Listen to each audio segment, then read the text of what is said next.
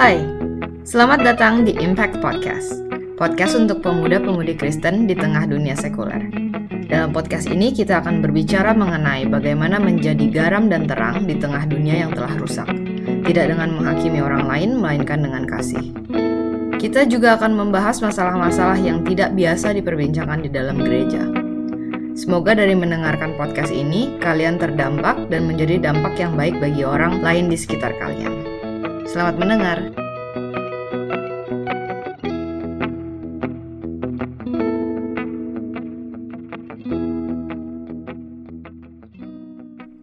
Halo. Halo. Welcome to Impact Podcast. Jadi di episode ini, aku lagi ngobrol sama the only person yang bikin musik dari Impact Podcast. Jadi intronya yang kayak SpongeBob itu. Itu awalnya kan super slow gitu kan. Setelah aku cepetin temponya, kok jadi lucu, jadi kayak SpongeBob. Terus semua orang yang denger juga kayak bilang, bagus loh, itu siapa yang bikin? Itu Dajo yang bikin. Cie, thank you. Jadi kita lagi ngobrol sama Dajo. Kamu perkenalkan diri dulu deh. Ya, nama aku Dajo. Aku masih mahasiswa abadi, udah bertahun-tahun jadi mahasiswa nggak beres-beres. Cuma ya doain lah, mungkin dalam setahun aku akhirnya bakal lulus. Mahasiswa abadi tapi kan bukan S1.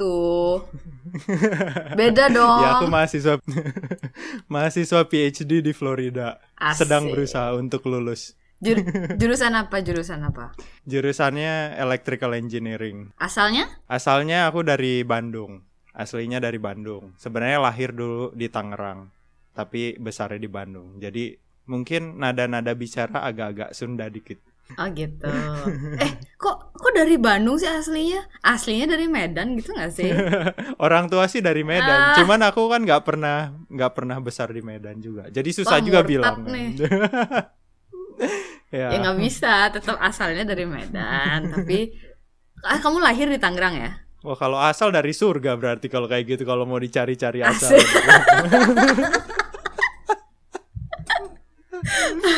Oke. Ya udah Bandung lah ya. Ya Bandung. Nah terus jadi kita episode ini aku belum kasih tahu Dajo sama sekali tentang apa yang bakal kita omongin. Jadi kayak aku susah buat cari topik omongin apa ya sama Dajo, tapi akhirnya aku tanya Tuhan kasih aku ide. Nah terus aku dapat ide ini. Jadi kan kamu di Bandung itu kamu anak ITB kan dulu. Terus kalau SD, SMP sampai SMA itu kamu di negeri apa swasta? TK, SD, SMP itu di sekolah swasta, sekolah Katolik. Di Cimahi. Oh sekolah Katolik. Oh oke. Okay. Terus baru ke ITB gitu. Enggak dong, SMA dulu, ke SMA negeri. Iya itu dia maksud. SMA-nya di mana? Di sekolah Katolik juga kan? Di Bandung. Enggak, sekolah negeri. Sekolah negeri. Nah, itu dia. Jadi kayak aku pengen nanya-nanya ke kamu soal kayak, kan berarti kamu selama kamu grow up ya, mungkin kalau di sekolah Katolik enggak terlalu kerasa lah bedanya. Kayak transition kamu pas dari SMP ke SMA itu kan kamu dari yang lingkungan yang teman-temanmu semua tuh orang bisa dibilang ya Kristen atau Katolik kayak gitu kan. Terus kamu tiba-tiba masuk ke SMA yang negeri, yang maksudnya kamu tuh terekspos dengan orang-orang yang beda keyakinan gitu sama kamu. Iya benar. Nah jadi itu yang mau aku omongin. Boleh ya? boleh. Nah jadi kan kamu besar di Bandung.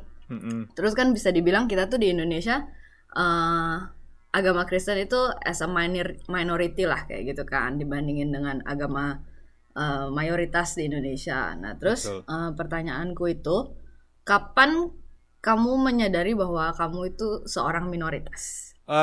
Kapan menyadari? Pas SMA ya sebenarnya. Pas SMA karena pindah ke sekolah negeri kan ya. Terus di sekolah negeri bahkan salam pagi aja kan bukan selamat pagi lagi. Salam pagi tuh Assalamualaikum warahmatullahi wabarakatuh gitu kalau misalnya guru datang. Nah dari situ aku menyadari, wow ini bahkan udah bukan selamat pagi lagi. Berarti aku ini udah minoritas di sini gitu. Jadi ya bahkan yang Kristen di kelas waktu itu cuman ada 3 orang waktu. Dari berapa orang tuh? Dari 40 orang. Wow. Ya.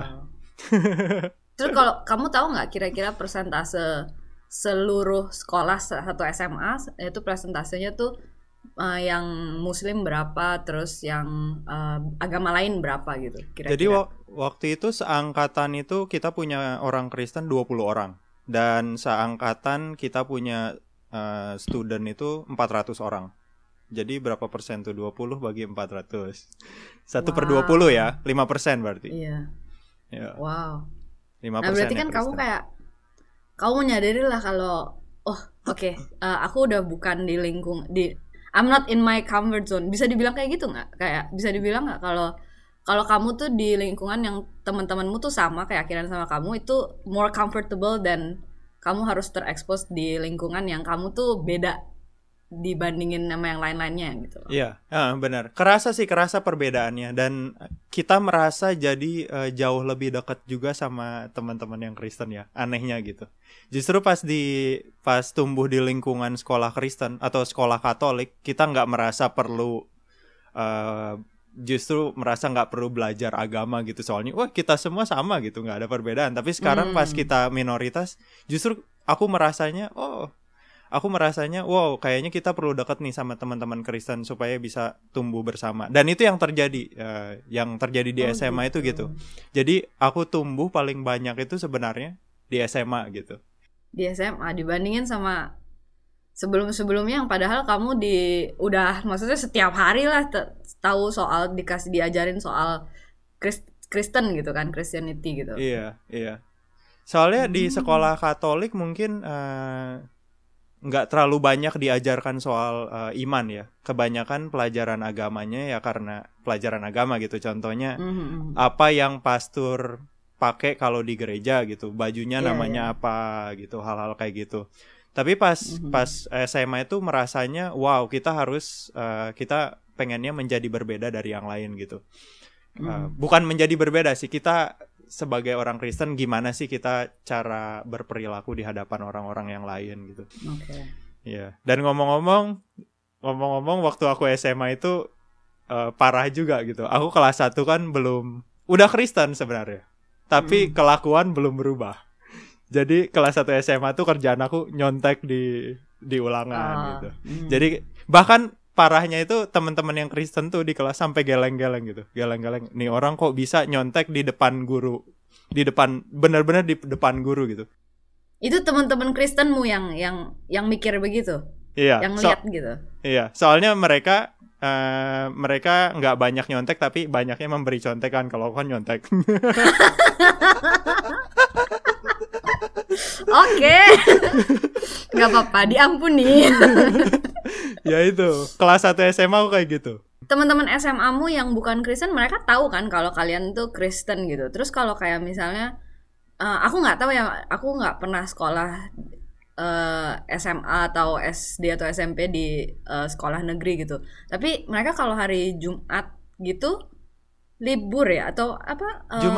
Jumatan. Nah, jadi jam 12 siang itu, 12 siang sekolahnya udah habis kalau ini. Kalau di sekolah. Oh gitu, terus sekolah pulang. Negeri. Mereka biasanya langsung ngaji di musola sekolah gitu. Nah, terus kalau kayak gitu kan berarti kamu enggak ikut mereka kan? Enggak ikut teman-teman musola kan. Kita langsung ini, kita juga punya punya tandingan. Kita punya ibadah juga hari Jumat habis sekolah. Oh gitu. Iya. Ini kalian-kalian aja? Iya. Orang-orang Kristennya aja. Oh gitu. Dan itu jadi sesuatu yang kita tunggu-tunggu tiap minggu gitu. Karena jadi kita merasa dekat tuh karena itu gitu. Teman-teman makanya teman-teman sekarang tuh yang SMA aku masih punya grupnya. Ya gara-gara kita memang dekat banget dulunya. Berapa orang gitu?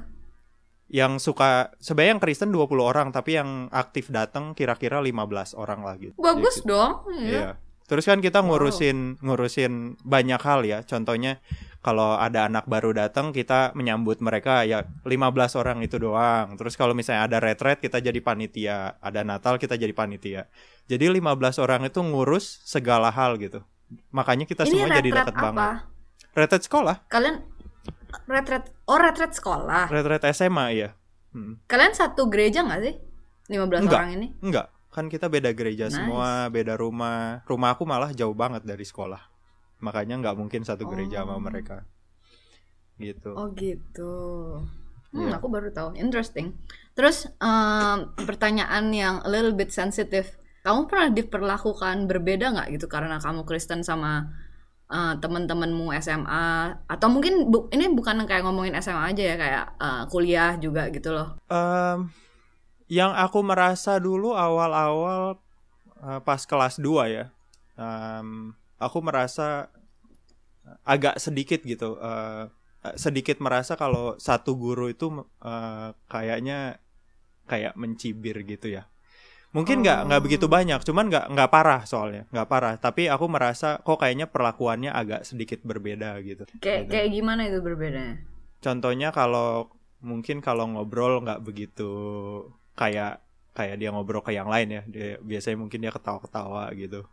Tapi ke aku kayaknya agak sedikit kurang tertarik gitu. Cuman kalau persecution gitu nggak pernah lah. Kalau dari teman-teman ya paling merasa agak berbeda aja karena contohnya pelajaran agama kan kita harus keluar. Pas mereka pelajaran agama kita harus keluar. Terus ya sebenarnya mungkin yang membuat aku merasa diperlakukan berbeda ya aku sendiri. Soalnya waktu itu kan kelas 1 contohnya ya, aku senangnya baca buku Daud Tony gitu. Tahu Daud Tony gak ya? Enggak tahu. Dia tuh mantan dukun. Jadi aku senangnya baca buku Daud Tony dulu ya. Jadi kerjaan aku tuh dulu ekstrim banget waktu masih kelas 1 SMA. Kerjaan nyontek tapi kegemaran aku tuh baca buku Daud Tony gitu. Oke. Daud Tony itu judul bukunya Dunia Santet, Dunia Pelet, terus Dunia Roh Gaib gitu. Terus Dunia Gendam dan Hipnotis. Itu bukunya ada banyak kan, itu contoh-contoh bukunya. Nah tiap istirahat itu selalu aku baca bukunya. Kita kan kalau baca buku nyender gitu di belakang ya, terus bukunya kayak agak naik ke atas gitu dikit. Jadi judulnya kelihatan sama orang kan. Nah itu apa namanya, cover bukunya ngeri-ngeri gitu. Dunia Santet contohnya, gambarnya kayak gambar setan gitu. Tunggu, aku mau nanya. Ini Daud Tony itu dia itu mantan dukun apa dukun beneran? Bukunya itu tentang apa? Tentang ilmu gaib. Jadi bukunya dia menceritakan ilmu yang dulu dia punya, tapi sebenarnya sekarang udah nggak ada artinya karena kuasa Kristus gitu. Oh oke. That dia makes sense now. Iya, dia diselamatkan sama waktu itu dia cerita sih di bukunya karena dia bertarung dalam tanda kutip sama pendeta Gilbert Lumoindong gitu. Oh. Ya, jadi dia ngeluarin semua ilmu yang bisa dia pakai buat bunuh orang atau buat santet orang gitu, ngelakuin hal yang buruk lah ke pendeta Gilbert Lumoindong itu. Tapi semua ilmunya malah balik ke dia, makanya dia jadi gila setahun katanya gitu. Tapi habis itu dia diselamatkan dan jadi Kristen dan jadi evangelis. Gitu. Oh, terus kamu baca buku itu di kelas? Di kelas. Dan semua orang lihat. Akibatnya semua orang kan mencibir gitu kan. Dari judulnya aja udah ngeri gitu. Dunia mencibir santet. Mencibir itu gimana? Mencibir gitu kayak si Dajo nih kok belajar santet gitu ya. Kan judul bukunya gede gitu. Dia mikirnya ditulis. Justru kamu tuh belajar ilmu gaib gitu kan ya. Iya. Dunia Santet. Apalagi yang parah waktu itu karena ada satu buku judulnya Dunia Pelet. Buset. Ya makanya mereka mencibir gitu. Terus kerjaan aku di kelas kan mencontek gitu. Jadi nggak ada apa namanya, nggak ada karakter orang Kristennya dulu kalau aku masih pas kelas 1 gitu. Tapi mereka taunya kamu orang Kristen lah, tapi kelakuannya begitu gitu ya. Iya. Oke. Terus gitu. Pertanyaanku, apakah kamu lebih hati-hati dalam bersikap gitu? Berarti kan karena kamu tahu kamu minoritas, kamu Kristen, dan kamu diantara orang-orang yang bukan Kristen gitu. Kayak hal-hal yang kamu lakuin dengan baca buku santet, terus kayak kamu mencontek dan lain-lain, ya itu udah jelas ya kamu maksudnya nggak peduli gitu. Tapi apa kamu tuh Apa gimana ya maksudnya, apa kamu tuh melakukan itu dengan satu tujuan kah, atau kayak kamu nggak peduli, you just do whatever you want, atau kayak gimana? Ya jadi sebenarnya kalau dari segi karakter mungkin aku agak nggak peduli ya sama orang. Dari contoh tadi aja udah kelihatan ya mungkin nyontek gitu, atau ya baca buku-buku dunia gaib gitu kan. Jadi dari contoh itu aja udah kelihatan. Cuman aku mulai berubah itu waktu kelas 2 SMA gitu. Aku ikut retret di akhir kelas 1 SMA. Terus di retret itu tertulis satu hal kan. Sebenarnya dibilangin sih sama pendetanya. Pendeta atau siapa, evangelis, nggak tahu lah siapa. Pokoknya yang ini retret gereja ya, bukan retret sekolah. Ini retret sekolah. Makanya aku merasa dekat juga sama teman-teman sekolah karena waktu itu aku ikut retret dan aku... Tunggu, aku kok bingung sih, retret sekolah tuh retret buat orang Kristen di sekolahmu? Di SMA-mu? Iya, betul. Ya. Oh, ada? Jadi, mereka ada. Itu under SMA negeri itu? Iya. Oh, jadi yang ngurus dong ya? Betul. Ya, yang ngurus selalu anak kelas 3 SMA-nya. Oh. Dan partisipannya selalu kelas 2 dan kelas 1. Cuman alumni banyak yang datang gitu. Karena kita semua dekat gitu sama alumni. Nah, di retret itu ini pendeta atau siapa gitu yang memberikan firman tuh bilang, "Jadilah kamu kudus karena apa? Karena Tuhan kudus." Itu kan dari Alkitab gitu ya. Mm-hmm. Atau jadilah kamu perfect karena Tuhan itu perfect gitu. Nah, dari situ entah kenapa itu merema banget dalam hati aku gitu. Dan aku merefleksi ke diri sendiri. Kalau pas ujian tuh aku nggak pernah jujur gitu kan, aku tuh nggak merefleksikan Tuhan sama sekali gitu, nggak menguduskan Tuhan sama sekali dan nggak berusaha jadi kudus. Itu yang aku inget, tapi sejak itu aku memutuskan berhenti untuk mencontek aja. Tapi baca buku santet di kelas masih? Udah enggak juga. Soalnya itu kelas 1 doang. Itu kelas 1 doang baca buku itu. Kelas 2 udah kegemarannya udah lain. Kegemarannya udah komputer waktu itu. Oke. Nah, gitu. Nah, jadi kan berhenti ya. Nah, berhenti itu kan artinya apa? Artinya kita harus belajar kan. Kalau enggak belajar nilainya jelek gitu kan. Kalau berhenti mencontek. Beda banget sama Moren yang dengar ceritanya. Kalau nggak salah Moren anak pintar. Gitu. Nggak pernah ya, aku nggak pernah cerita dan nggak pernah ada yang cerita ke kamu. Terus pertanyaanku lagi, setelah itu berarti kamu setelah nggak mencontek itu, ada yang nyontek kamu nggak jadinya? Nah, apakah ini yang kamu menarik. Memberi contekan? Nah, ini yang menarik. Karena sejak saat itu yang aku definisikan sebagai mencoba menguduskan kelakuan itu adalah berhenti nyontek dan berhenti memberikan contekan gitu. Jadi kan ada banyak teman-teman yang udah mengetahui kalau aku tuh kerjaannya nyontek terus gitu kan. Jadi kan mereka mengharapkan bantuan gitu. Pas kelas 2 SMA. Nah, pas kelas 2 SMA itu mereka nanya aku gitu. Jo, nomor 3. Terus aku bilang, "Sorry, bro." Hah? Terus mereka kan bingung kan? Sorry, bro. Itu bukan jawaban gitu. Mereka nanya jawaban nomor 3, Jo. Itu yang nanya ke kamu teman Kristen apa teman yang bukan Kristen? Bukan Kristen. Kan kita semua berteman dulunya. Oh, okay. Terus mereka jadi kesel gak? Nah, mereka kesel gitu. Mereka tuh pas aku bilang sorry, bro, mereka kan gak ngerti. Jo, nomor 3, Jo. Jadi mereka nanya lagi gitu. Nomor 3, Jo. Terus aku bilang sorry, bro, aku udah gak nyontek. Terus muka mereka tuh berubah semua gitu. Oh gitu. Terus berarti kamu jadi orang yang dikeselin sama yang lain dong. Sok pinter nih, gak mau bagi-bagi contekan gitu gak sih? Awalnya kayak gitu. Dan itu tuh berat ya menurut aku. Karena hari-hari itu kelas 2 SMA menurut aku berat. Karena nilai aku tadinya pas kelas 1 SMA mungkin sekitar 80, 75 gitu. Itu hasil contekan? Hasil contekan, jelas gitu. Nah, terus pas kelas 2 SMA itu kan aku belum tahu cara belajar ya. Jadi aku gak tahu cara belajar. Aku mencoba belajar tapi ya gak dapat gitu ilmunya gitu. Akhirnya nilai aku berapa coba? 20, 30 gitu. Dari 100. Akhirnya yang marah tuh banyak orang kan. Orang tua marah. Orang tua nanya, "Kenapa kamu kok nilai tiba-tiba jeblok gini?" Terus aku bilang, "Aku udah nggak contek mah."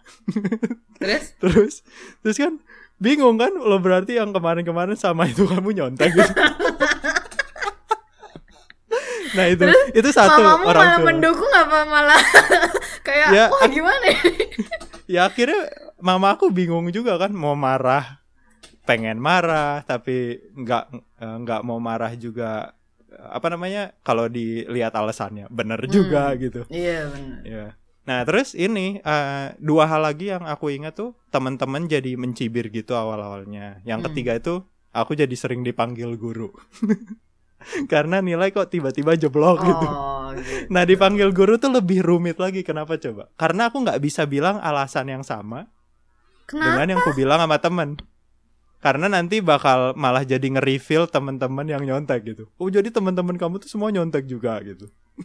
Ya, okay tapi lah. Aku nggak mereveal. Oke, ya, intinya itu. Terus kamu tuh tapi di antara teman-teman itu satu kelasmu atau pas di ITB kamu punya teman-teman baik yang dari agama lain nggak gitu? Yang kamu memang deket sama mereka walaupun mereka tuh beda keyakinan sama kamu, atau mereka yang baik banget sama kamu gitu, yang kamu respect lah gitu? Ada yang satu aku inget, teman baik aku waktu kelas 3 SMA itu. Kita sering sebangku ya. Terus dia pinter di kelas. Dia salah satu yang paling pinter di kelas.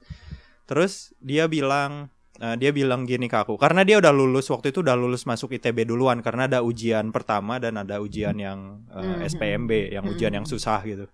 Iya. Nah, ada ujian yang pakai duit sama yang nggak punya duit. Nah aku yang nggak punya duit, dia yang punya duit, jadi dia ujian yang pertama gitu. Nah dia udah lulus. Nah terus dia bilang sama aku sebelum aku SPMB, berapa bulan sebelum, dia kan udah lulus ya, dia bilang sama aku, Jo, aku mau kamu lulus ke ITB juga, ke elektro. Jadi aku pinjemin semua buku matematik yang dia punya gitu, buku fisika, semua dia pinjemin supaya aku lulus. Dari situ aku merasa wow, ini orang berarti benar-benar gimana ya, benar-benar peduli sama aku gitu.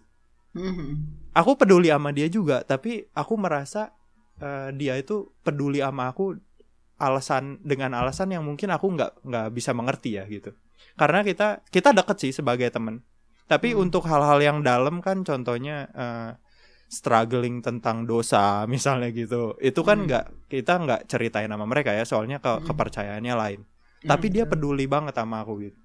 Salah satu alasannya kenapa dia bilang, karena dia respect aku sebagai orang tidak mencontek gitu.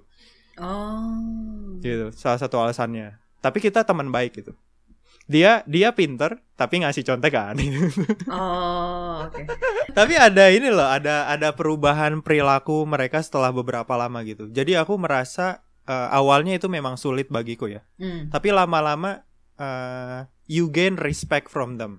Iya gitu. Betul. Mereka merespek kita sebagai orang yang, oh ini orang berusaha menjalankan, contohnya yang mereka percaya sih, aku menjalankan agamaku gitu, gak nyontek. Jadi aku sebagai orang Kristen ya, menjalankan agamaku gitu. Iya. Ya, cuman ada satu hal. Contoh. Iya. Dari luar itu yang aku rasain. Aku tuh gain respect dari mereka gitu. Jadi mereka merespek aku untuk keputusan-keputusan yang aku buat. Tapi yang aku pelajari paling banyak dari masa-masa itu sebenarnya bukan respect itu gitu. Yang aku pelajari adalah mungkin salah satunya untuk please Tuhan ya. Karena dari hari itu yang aku pelajari itu banyak banget. Salah satunya adalah Tuhan mengajari aku cara belajar yang baik gitu. Jadi kamu kalau mau belajar tuh ya nggak bisa kamu belajar cuman sejam sebelum ujian kamu belajar. Ya nilaimu merefleksikan apa yang kamu pelajari, mungkin cuman 40, 50 gitu. Nah Tuhan mengajari aku buat jadi persevere gitu, buat jadi belajar setiap hari gitu. Jadi Tuhan mengajari aku cara belajar yang benar gitu. Belajarlah gimana ya?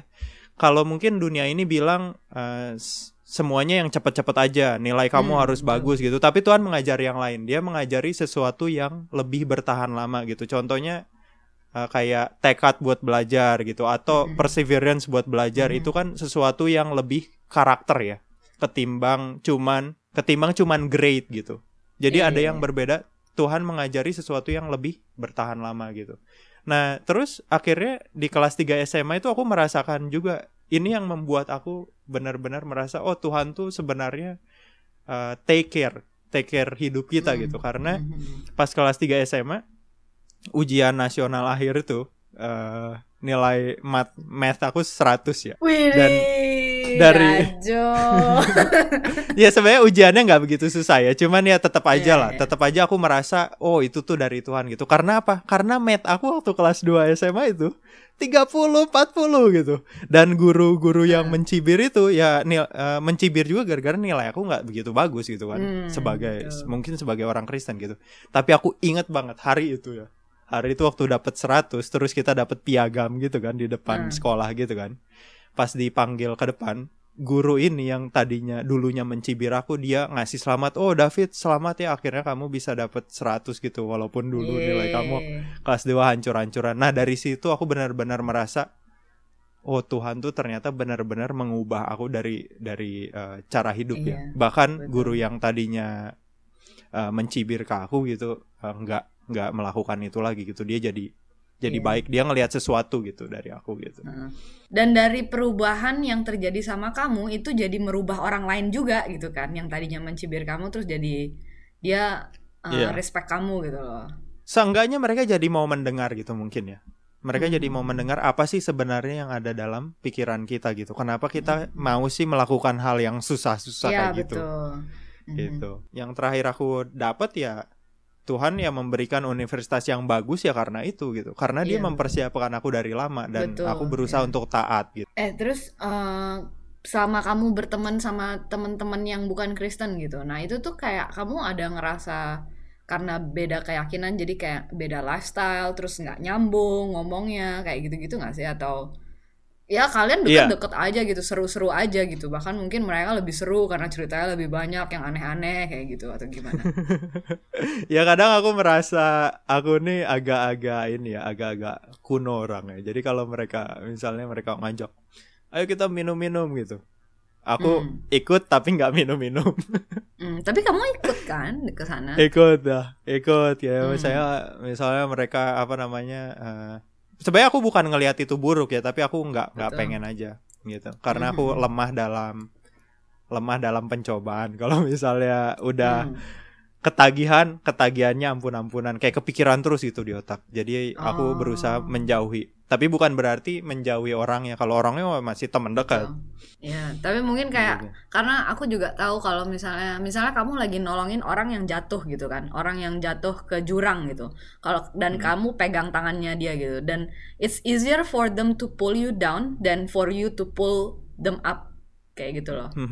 Ya kan? Jadi kayak itu jadi suatu beberapa orang ya, mungkin itu bisa jadi sesuatu alasan mereka trying not to ke pergaulan yang mereka tahu itu tuh merupakan suatu temptation gitu loh buat mereka. Jadi mereka berusaha avoid karena mereka tahu mereka yang akan ke pull down kayak gitu loh. Dan mereka lebih baik I play safe lah. Jadi kayak aku gak mau pull down, jadi lebih baik aku menghindari hal-hal yang seperti itu kayak gitu kan. Kalau aku beda Dajo, aku tipe orang yang aku tertarik dengan hal-hal seperti itu gitu. Aku tertarik sama hal-hal yang bisa dibilang tuh it's not okay kayak gitu. Okay. Jadi kayak misalnya bisa dibilang aku tuh pas SMA tuh pergaulanku tuh kenyang melihat hal-hal yang jelek di sekitarku gitu, yang nggak sesuai dengan Alkitab lah misalnya kayak gitu. I'm not saying berarti teman-temanku melakukan hal yang buruk atau apa, tapi aku lebih ngelihatnya tuh aku tuh mau berteman sama mereka karena aku mau tahu mereka tuh why it happened to them and gimana sih rasanya kayak gitu loh, gimana sih rasanya, terus what will they say kayak gitu. Dan karena aku tuh ngerasa aku deket sama mereka, aku teman-temannya mereka gitu. Dan aku dulu aku masuk SMA tuh SMA yang agama, jadi kita bukan aku nggak masuk ke sekolah Kristen. Dari SD sampai SMA itu aku masuk ke sekolah yang semua ada pelajaran agama. Jadi kalau pelajaran agama kita mencar ke 5 kelas. Oh, oke. Gitu. Nah, jadi kita tuh punya portions yang the same gitu. Jadi nggak ada yang, walaupun aku tinggal di Bali ya, maksudnya bisa dibilang Hindunya sama porsinya sama yang Kristen, sama yang Islam, sama yang Buddha, semuanya sama gitu. Jadi nggak ada yang mayoritas, nggak ada yang minoritas. Aku bersyukur banget sih aku tumbuh di lingkungannya seperti itu gitu loh. Jadi so diverse gitu, dan kita sama sekali nggak ada kayak saling melecehkan agama lain atau merasa merendahkan agama lain atau lain-lainnya. Bahkan setiap hari Jumat misalnya kan mereka jam berapa sih sholat Jumat? Jam 1 ya? Jam 12. Jam 12 ya, jam 12 yeah. kan. Nah, itu kan pas recess ya, pas break kan. Nah, kita yeah.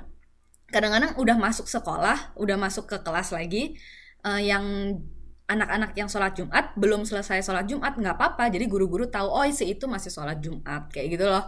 Jadi kayak oh. it's something so usual for us gitu loh, very diverse gitu. Nah terus jadi okay. aku tuh terekspos dengan sesuatu yang memang bukan, maksudnya bukan sesuai dengan firman Tuhan gitu.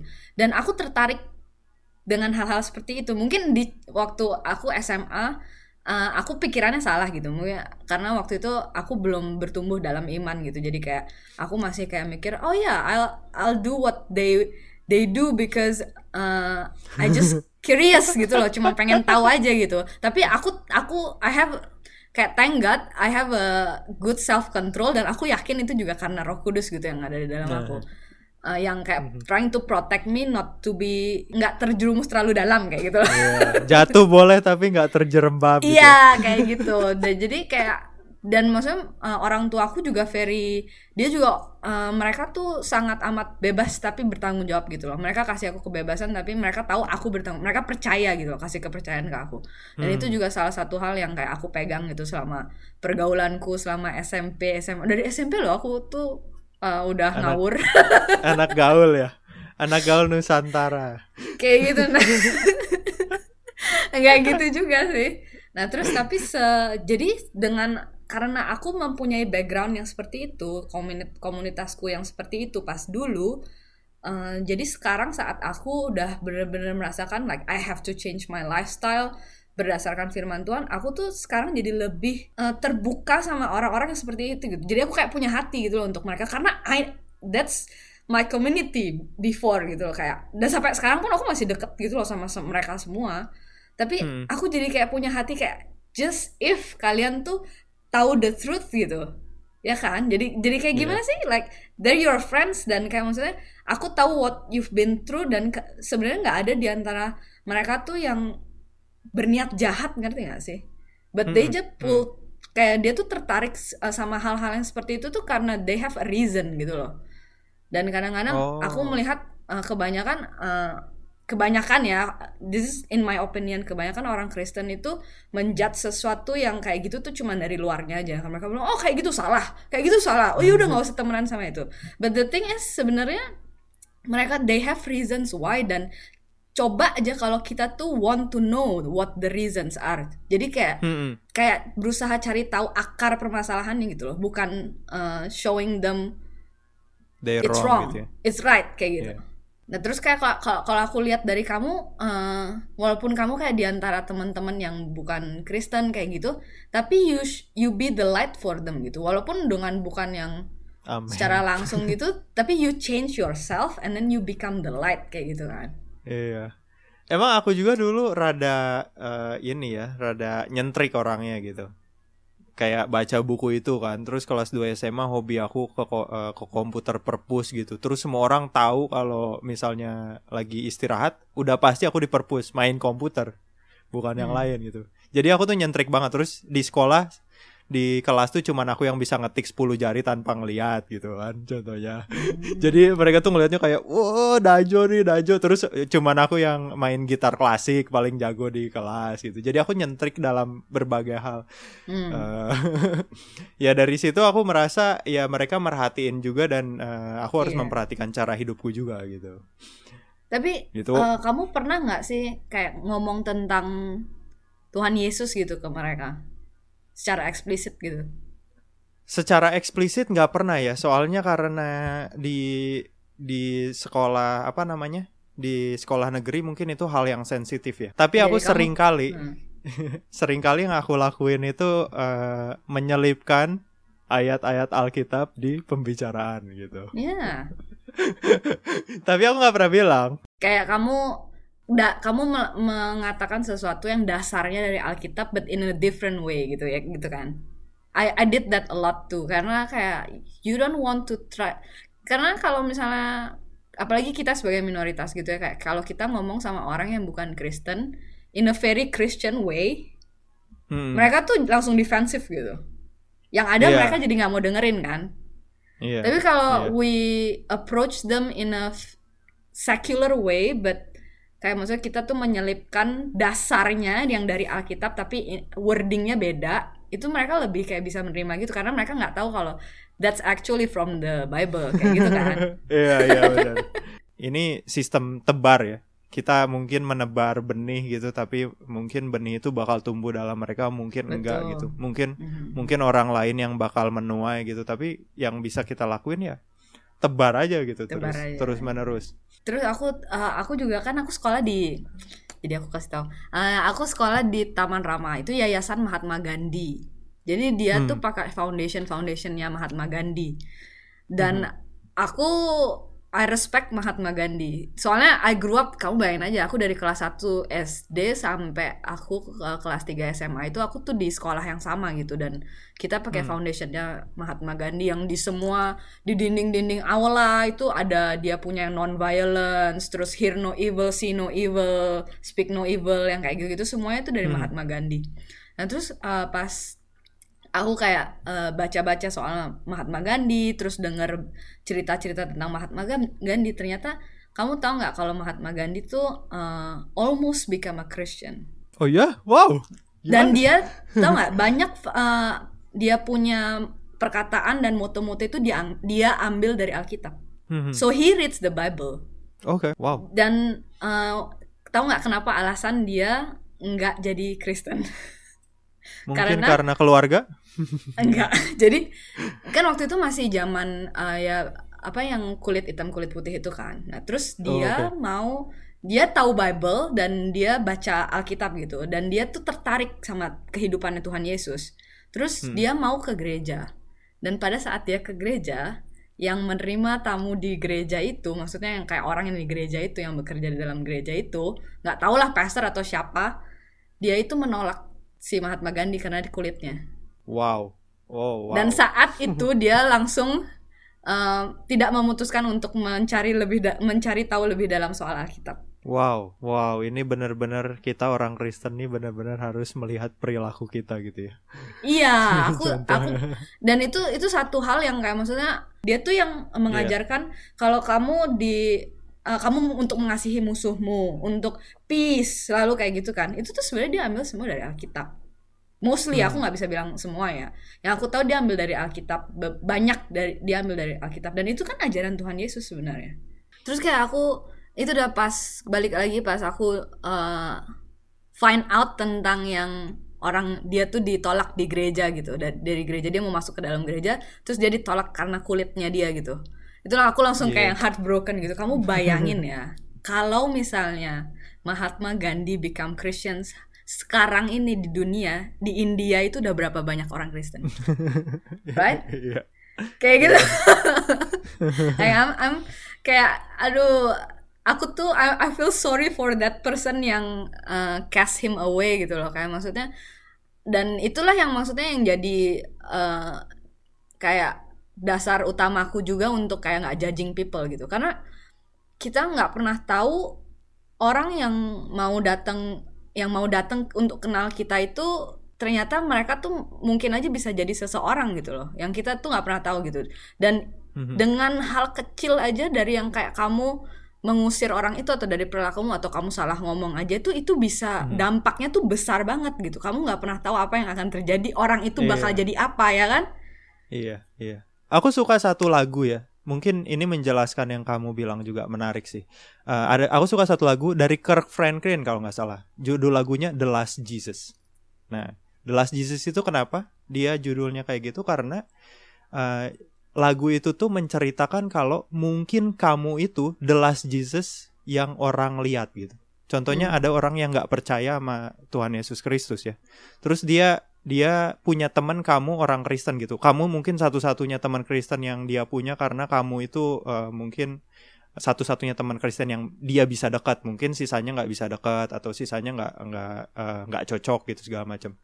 Nah, lagu itu menceritakan kalau kamu tuh mungkin the last Jesus yang dia lihat gitu di dunia ini. Mungkin kamu yang terakhir gitu. Dari situ aku merasa aku tuh harus benar-benar hati-hati dengan yang aku lakukan, karena mungkin aku nih the last Jesus yang mereka lihat sebelum mungkin mereka mati atau mungkin mereka di dunia ini pergi kemana gitu, nggak ngelihat lagi itu orang Kristen mungkin. The Last Jesus atau The Only Jesus? The Last Jesus, kamu jangan ganti-ganti judul lagu. Nggak, soalnya kayak ada juga kan kayak bukan pepatah kata. Apa sih? Kayaknya ada seseorang yang bilang kayak you can be the only Jesus that person see. Ya, jadi kayak mungkin selama hidupnya dia tuh nggak pernah lihat orang tuh berbuat baik ke dia loh. Semua selalu ngejahatin dia merasa terpuruk kayak gitu-gitu. Tapi dengan adanya kita, dengan kita melakukan apa yang Tuhan Yesus lakukan, dia tuh jadi melihat Yesus gitu. Dan mungkin you're the only Jesus that they've ever seen, kayak gitu loh. Benar, iya benar. Mungkin lagunya dari itu, pepatah kamu itu. Mungkin, tapi aku pertama kali ngedengar istilah itu dari gitu, makanya aku terkesannya sama lagu itu gitu.